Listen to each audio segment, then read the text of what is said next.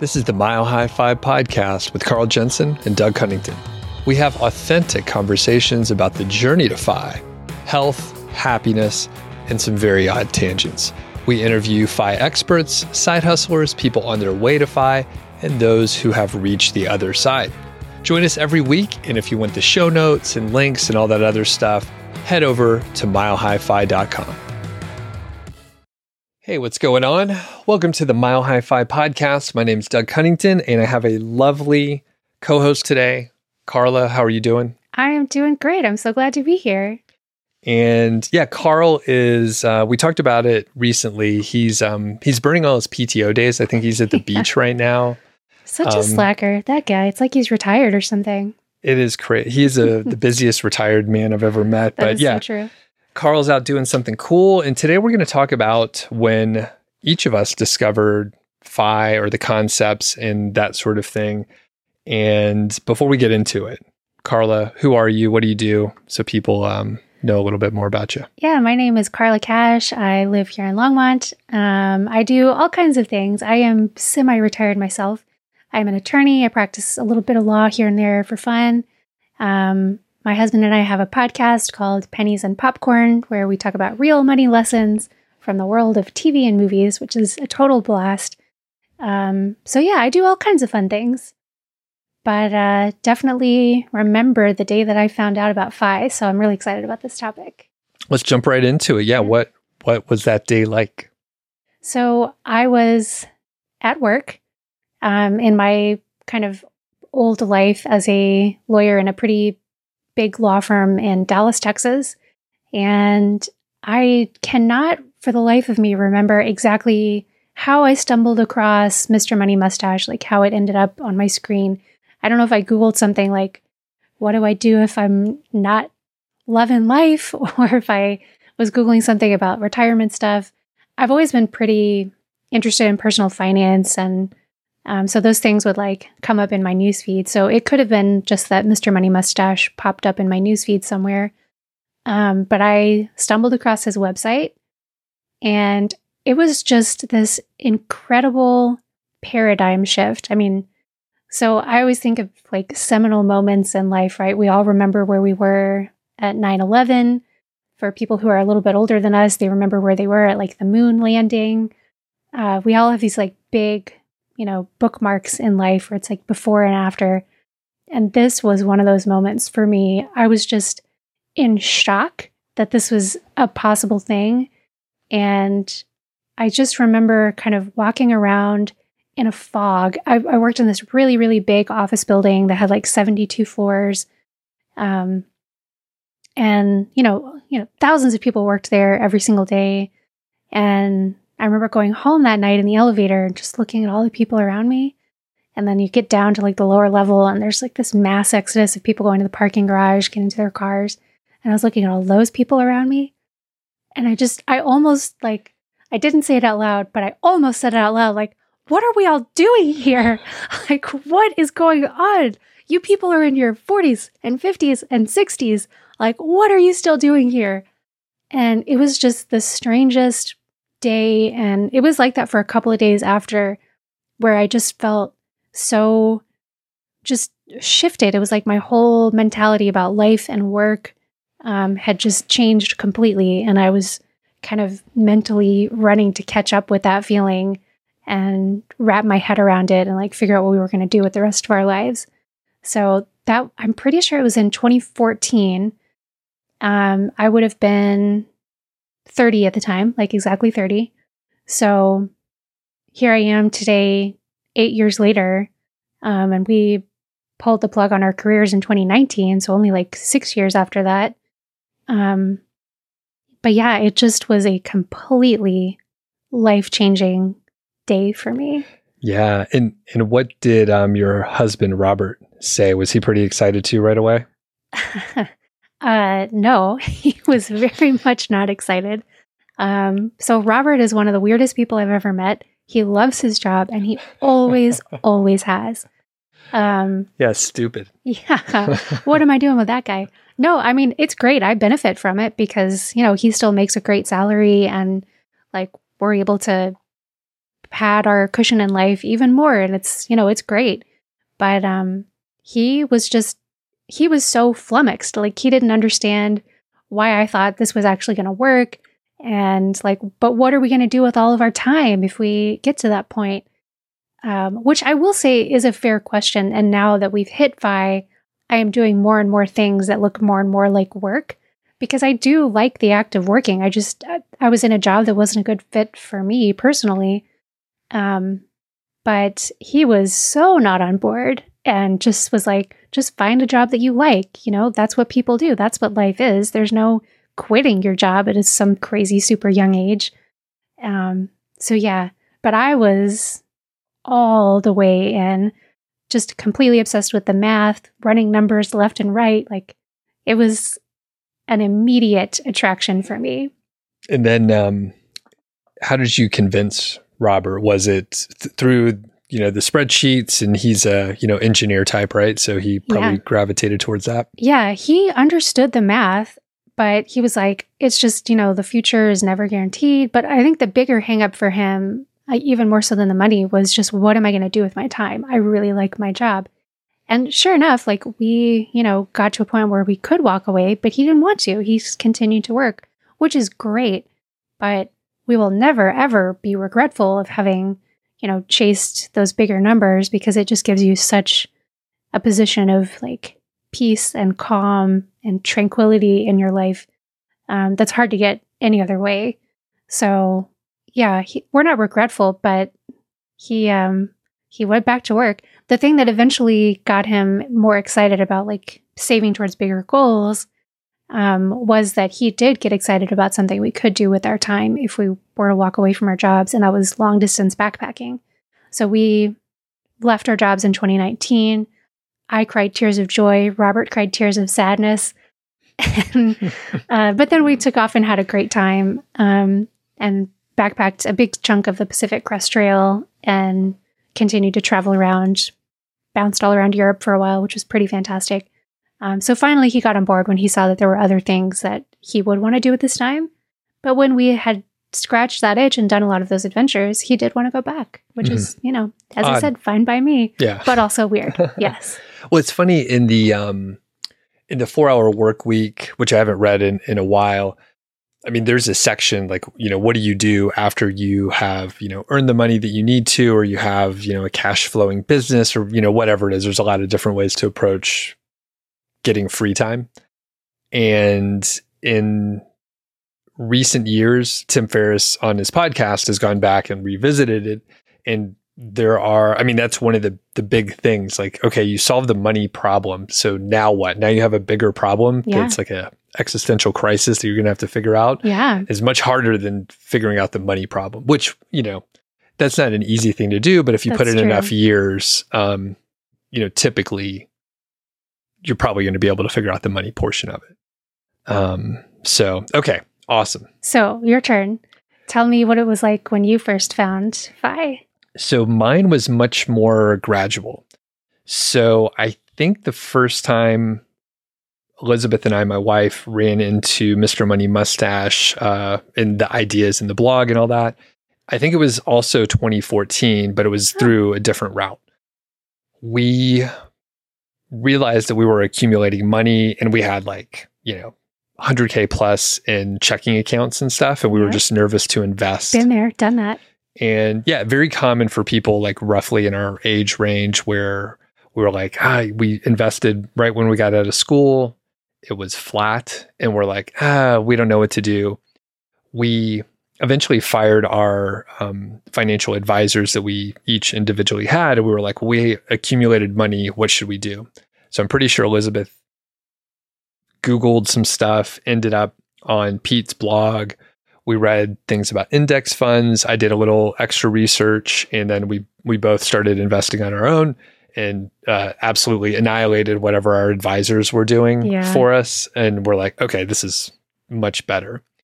And around the same time, I started to get into side hustles and entrepreneurship a little bit. So I was listening to a bunch of podcasts in that area. One of them was the uh, Tropical MBA, which I still listen to. It's a great show. They've been around for I want to say since like 2007 or 8, Oh, wow. like really kind of original podcasters. Yeah. And Mr. Money Mustache was on their show, episode 332, and that was April of 2016. So I think that was the first time that I like went a little deeper. Because really, when we were trying to solve the problem of investing, index funds was a good answer for us. So we just we did that, and then I didn't read any more of his blog at all. So fast forward to 2016, I heard him talk about some of the ideas. By that time, we had already, you know, rejected some of the corporate stuff. I had already been laid off. I was working for myself and starting to really, you know, take off in that uh, sort of uh, really just financially. I was doing really well.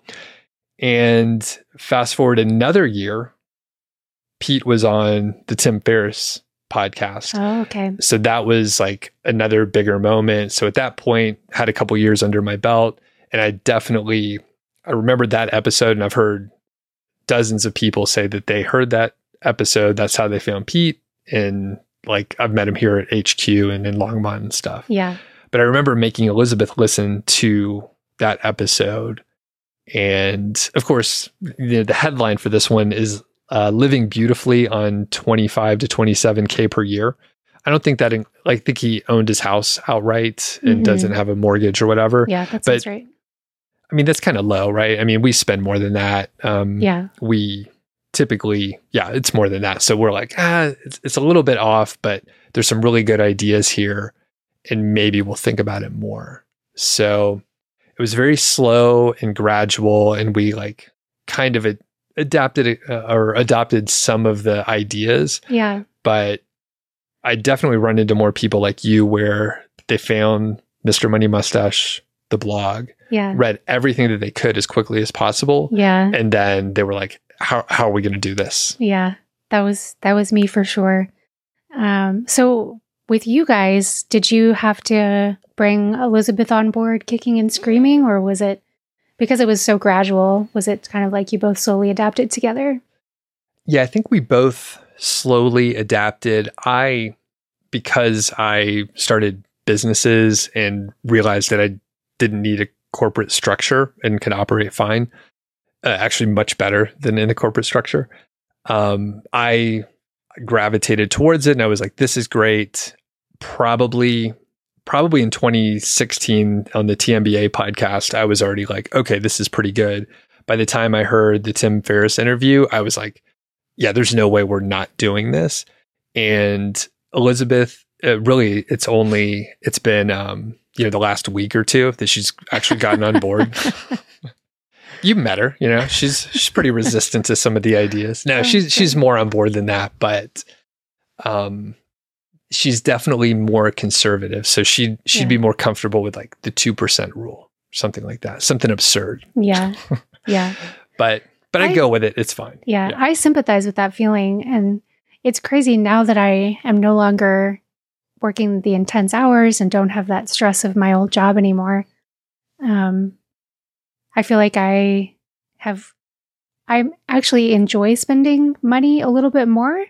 So I want our numbers to be a little bit higher. I guess when you're just at the office like all day, every day, not thinking about anything except how to quit, it's easy to be like super crazy frugal, right?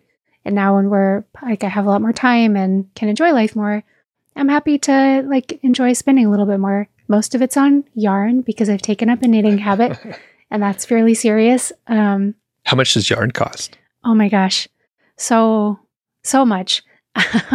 it depends wildly on what kind of yarn you're talking about. So, like a, a really nice skein of hand dyed yarn that you can get from like our local Longmont yarn shop um, will be like 30 to $40. okay And how, f- how far does that go was that last you you probably need like three or four of those to make a sweater. Um, so it gets it gets expensive pretty fast, and it depends on like what size yarn you're talking about. Like if it's a really big chunky yarn, you can need like five or six of those skeins. sure Um, so yeah, it just depends a lot. But um, I actually just recently got some some of their stuff from their sale. It's in the car right now. so dreamy, soft. It's the best thing ever. Um, but it was on sale for like eleven dollars a skein, which is like half off. From, okay So it's it varies a lot. I do most of my yarn shopping at thrift stores, which I highly recommend to any crafty people out there. Okay. Are, where did you get the sweater that you're wearing? From my hands. I- Nice. yeah, totally made this. Um, yeah, I think this yarn I got at the Estes Park Wool Festival, which was pretty great. But it was in a discount bin, so it was not that much. I think this is probably like ten or eleven dollars. Yeah. Okay. And I got to have fun making it. Yeah. Awesome. Yeah. That's pretty fun. Yeah. I, I don't know anything about um, what you're talking about, but that's that is cool. It's good to have a hobby, and it's It um, you know, it's time consuming, but probably therapeutic in some way, oh, right? it's it's very meditative and calming and just like the best thing ever. But I got into all of that to say that like now that we're or I'm kind of like semi-retired, I actually enjoy spending money more. So like our number has gone up a little bit. Um, but that's fine because Robert's still working and like Right. it's all good. No one's no one's stressed out. And hi- did you guys ever tap into your investment? So, like, you went on a year plus long sabbatical, right? Did you ever have to sell anything, or did you live off dividends, or Yeah. anything? Um, we just had set aside in cash the amount that we thought we would need to get through um, about roughly that year. And we didn't end up even going through that. Um, so yeah, we never had to sell anything. Um, when we we bought a house just before Robert was like officially rehired and like before his start date. Um, so we did sell some investments to buy our house because we didn't want to go through having to get like a loan just based on our assets and it was just much bigger headache and we had zero dollars in income at that point um, so we did sell then which was not super fun but like replenished it since and it's yeah it didn't Gotcha. it wasn't that big of a deal Did you later get if if I heard you right? Did you so you paid cash? Did you then get a mortgage? uh nope kind of wish we had because The rates are bad now. yeah they were good then. oh yeah the rates were so much better back then and like it would have been nice to have put that money in the stock market but it's okay it's Right. all good we're still doing just fine Yeah. so And the house appreciated a ton in the last two years anyway, right? yeah like So- crazy yeah okay. So, that's not terrible. but yeah all of that was a detour from i think like when you're happier it does it's easier to like spend a little bit more and enjoy life a little bit more i don't think that's a bad thing at all um, it's probably a lot healthier than what we were doing before we were just like in our offices for you know 12 14 hours a day and didn't have time to spend any money outside of that Right. um, And I think, you know, you were trying to escape something negative. So you're willing to make like big sacrifices, but now you have a lot of options and you're like, oh, you know, maybe I take up a hobby that costs a little bit of money. And it, it sounds like, how long does it take you to um, knit some, like the sweater, for example? So I'm wearing this tank top right now that I knit, and it probably took me like 10 ish hours to knit the Oh, that's thing. pretty quick. It seems like. Yeah, that's a. I, uh, I'm like a moderately fast knitter. I'm not crazy fast. Um, yeah, bigger cardigans that I've made take like maybe 15 to 20 hours. It just depends on the yarn. It very much depends on the yarn. But yeah, it's it is a very enjoyable hobby. I mostly do it when we're like all tucked in for the night. We're like watching something on TV or something. So yeah, highly recommend knitting to everyone. Best hobby in the world. Men and women, by the way. Um, it, uh, okay, so back on topic. Otherwise, we're just, it's going to be like the knitting show for some reason. Okay, so did you guys have to make a lot of lifestyle changes early on, especially when you were enthusiastic? And we'll just, you don't have to go too deep into like convincing Robert. So let's assume he's on board. Yeah. Um, I would say the biggest change that we made was I had a really nice car that I had purchased um, just after I started at the big firm. Um, so I, I had like a signing bonus when I started there, and that was enough to pay for a pretty pretty good car. Um, so we paid cash for this nice vehicle. Mhm. It What was its name? it was a Cadillac, and the color of the car was called Gold Mist. So we called the car Gold Mist. We knew it was ridiculous, but I genuinely thought like I need to be projecting this image of, you know, being like a big firm lawyer and what if I have to drive a client to lunch, you know, like I need to have a nice car. never drove a client to lunch. Totally not necessary. Nobody cared what I was driving. Um, but that's what we did. And so when we discovered Fi, we traded in the Cadillac um, and got a used Prius instead. We're big fans of Priuses. We still have one Prius today, but we only need one car today. Um, so yeah, we I mean, you could call it a downgrade. It felt like an upgrade in a lot of ways. Like the gas mileage was way better. Um, but yeah, we got rid of the Cadillac and switched to a used Prius. And I think we made like 10,000 at least on that transaction. So we got to pocket like 10K and the maintenance on the, the Prius was a lot cheaper. You know, like new tires and stuff were way cheaper. Oh my God, Cadillac tires were crazy. Um, but yeah, just like general upkeep was a lot, a lot better. So that was a, a smart move. We stopped eating out quite so much. Um, just kind of little things here and there. I think we just stopped being totally frivolous with money. Like every purchase we made, we we gave it some thought. You know, it wasn't just like, oh, let's go. Like I remember there was we bought an iPad um at some point when we were both like working our, you know, big jobs and the money was rolling in and things were great. And we put some thought into it. It wasn't like we just did it on a whim, but it was like that kind of thing became way less common and we put a lot more like planning into things like that down the road. So we just we basically just stopped being ridiculous. Like we we were not living like paupers at all. It was I mean, I I always feel like it's important to acknowledge we came at this from a huge place of privilege. Like it's pretty easy to cut back um when you're just doing frivolous things like buying an iPad, you know. Right. So, yeah, no one was eating like beans and rice. We were still living a very comfortable life. Um, we had already bought a house in a neighborhood that was like not super fancy. Um, and we decided to like stay there. The plan originally had been like stay here for maybe a few years and then we'll upgrade to something later. Um, but we never did. We just stayed in that house. That was a really big thing. So, nice. what about for you guys? Did you do any slashing of the budgets?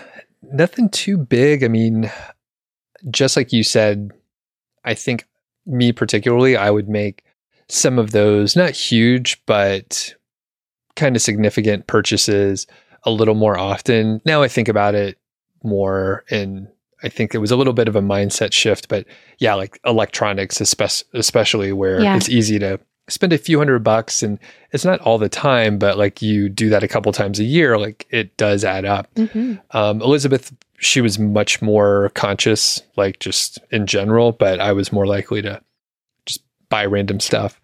I think we may have eaten out more and I'm having a hard time rem- remembering, but I think we used to eat out a little bit more and then maybe we tapered back a little bit.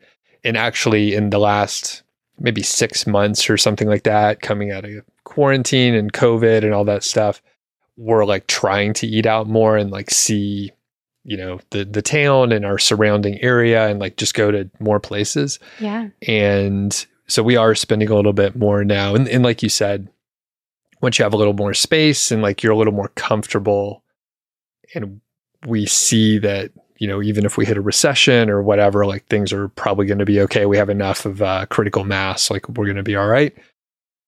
Yeah our expenses are a little higher and we're not like holding back or at least not me. Um so yeah so, we oh god i was just going to say that eating out is a big one. I just looked at the stat for an episode that we did on sex in the city. So, do you know how many times the average American eats out every week? Ooh, nah, um, I guess like seven. Yeah, that's so man. You guys are dead on. Robert got it right too. It's, it's five point nine, basically 6 mm-hmm. Um, that felt so surprising to me. Like I, we eat out way less than that. But we also looked at the average amount that Americans spend on eating out per year, and we must be going to like nicer places when we do occasionally go out because we're we're not as far off from that number. I think we eat out maybe like maybe once or twice a week tops. But we looked at our food spend so far. So on restaurants, including like fast food, fast casual, like everything that's not the grocery store. Um, I think we've spent eleven fifty so far on eating out this year, and it's August. The average for an American household is um, thirty five hundred dollars a year, hmm. which is a lot. So that's an easy place for people to cut back if they're trying to like you know scrape some extra savings into their account. Um, right. But yeah, I don't know. Do you know like where you guys fall on that? I think in the past we it was probably like once a week or once every two weeks or something. Like we would eat in a lot, but I have like sort of a recency bias right now. So I am I'm like I know we go out more. I will give myself credit. I do most of the shopping and I do most of the cooking. And Elizabeth is definitely a lot more likely to go grab fast food or like like today she was like, "Do you want Chick-fil-A today?" I was like, "Sure." So Yeah. I am I would almost never like go out because I know it's unhealthy, it's more expensive, and we have like leftovers that I can eat. So 99% of the time I'll like grab leftovers or you know if she's out of town, I'll just keep I'll I'll go through as much as I can yeah. until I have to go somewhere and then I probably would go to the store because I'm just like I can't like I can make better food than whatever I'm about to buy. Yeah. So It's often true. we do when we do go out though, we usually get drinks. So alcohol's really expensive. Like the few times that we go out and we don't get alcohol, I'm like, wow, this is like super cheap. Like it's so it's shocking. Um, but yeah, we we had been eating it a whole lot, especially during our like accumulation uh phase, of the primary area Yeah. or the primary time. Yeah. Any any other areas that you can think of that you guys cut back on besides electronics and food? Uh, nothing, nothing too big. Like we, you know, we didn't have car payments. We owned our cars already. Um, one area, uh, similar to what you mentioned, we made a specific decision to get uh, a smaller house, um, both in Bozeman when we lived there. So we got like essentially a starter home. It was like a two bed, two bath uh, townhome and our peers were getting like these much huge house like even even though they didn't have families either and it was just two of them they were getting like a giant house Yeah. and it was you know two two and a half times as expensive which is you know would have been a major um major impact so we did we stayed uh i guess right where we needed to be yeah. as far as housing Yeah, I think getting those big things right, like transportation and housing and food too, I think is the other biggest category for most people's budgets. That's where the real work gets done, right? Like cutting back on coffee here and there and stuff is important and helpful, but um, getting the big things right is so much more impactful. yeah for sure Yeah. Oh, let's see. So we are spending a little bit more now. Um, you you do yarn, so we're eating out a little bit more. Um, we usually I usually get whatever I want when we're going out unless it's like absurdly expensive. So uh, the other thing is guitars. So the people that are watching YouTube, you may see a couple guitars over there. So I have I've splurged on a couple of those, which I think was a good thing. It's it's uh, more expensive than yarn, but a similar thing where it's a good pastime. Yeah. I'm enjoying it. I'm playing instruments more and all that. Do you have, do you guys have any others? Any vices for Robert? Ah, he's annoyingly vice free. Um, yeah. Well, I will say he likes fast food a lot more than I do. Yeah, he. And he is definitely the driver behind like, let's just get Chipotle or Chick fil A. Or the big thing for him is Raising Canes, which uh, just came to Longmont like within the last year or so, I think. Um, they're following him. They know where he lives. They keep moving to wherever he is. But yeah, he grew up in Baton Rouge, Baton Rouge, Louisiana, which is where Raising Canes originated. And he's a little on the obsessed side. So I have to like keep that in check, or otherwise he'd be eating it pretty much every day. Every day. Yeah, yeah, Yeah, I've hiked with him a couple times. He brings junk on those trips too. that is correct. That is correct. What what is the what is uh is it raising cane? Is that what it's called? Yeah, I think there's an apostrophe S, Raising Canes. Apostrophe Canes. S. Yeah. Okay. And it's uh, fried chicken. Yep. Just straight up chicken fingers. That's all it is. It's not even like Kentucky Fried Chicken. It's like chicken fingers and toast and coleslaw. That's all they serve. That is it. Wow. I may Yeah. have to check it out. I heard you guys talk about it on, on your podcast and I was like, I've never I've never even heard of it, honestly. Yeah, it's it's not my favorite. The sauce is like the thing that everyone gets excited about. It's okay. Like it's not bad. But I'm not like jonesing for it. Robert like he needs his fix. It's ridiculous. That's fair. I mean, we got Chick fil A. So I like all Chick fil A a lot better than I like Raising Canes for the record, but. Yeah. So I sympathize more with you guys. How about Popeyes? Do you like Popeyes all right? I think he's he's fine with it, but yeah, it's like I think it's largely a nostalgia thing because he grew up with Raising Canes. Um, yeah, he's he's obsessed. It's ridiculous. Okay, cool. Um, I think, yeah. So you had a, a big aha moment, and just to jump back as we wrap it up here, did you you were having like a terrible day and you Googled something and you that's how you found it all? I think so. It was either that or it just came up in my like MSN news feed. You know, they, Oh, right. they put those articles in your face, and I think Pete was featured in a couple of those like mainstream news news venues. So it might have been that. Um, it was either that or I googled like, "I hate life. What do I do?" Something along those lines. Um, but yeah, it uh, it was a big day. So I'm I'm grateful for it all the time. Awfully glad I had that day. Pretty cool and Yeah. crazy. You ended up in Longmont, um, and you met Pete many times, and Yeah, yeah. you know go to the events and stuff like that. So very cool. Well, thanks for joining me today. Where can people find you? Maybe there's a a favorite uh, recent episode you want to plug or something. Yeah. Um, so our website is penniesandpopcorn.com, and you can find us on most of the big podcasting platforms. We're also on YouTube. Um, but yeah, we've done a lot of fun episodes recently. Um, we did one on the Goonies, which was really fun. Um, about a boy, which is like all about financial independence. So definitely check that one out. Um, yeah, we we do all kinds of things. Um, Mary Poppins was the last one we just put out. So check them out. They're a lot of fun.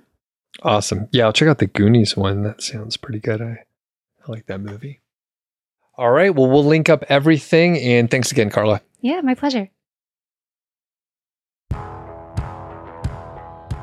Thanks for listening to the show. That was the Mile High FI podcast, and I'm Doug Cunnington, the Balder host, and Carl Jensen is the cool, sexy one.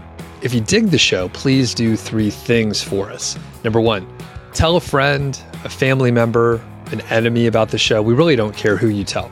Maybe forward them a specific show that you know that they will like. It's the single most helpful thing that you can do to spread the word.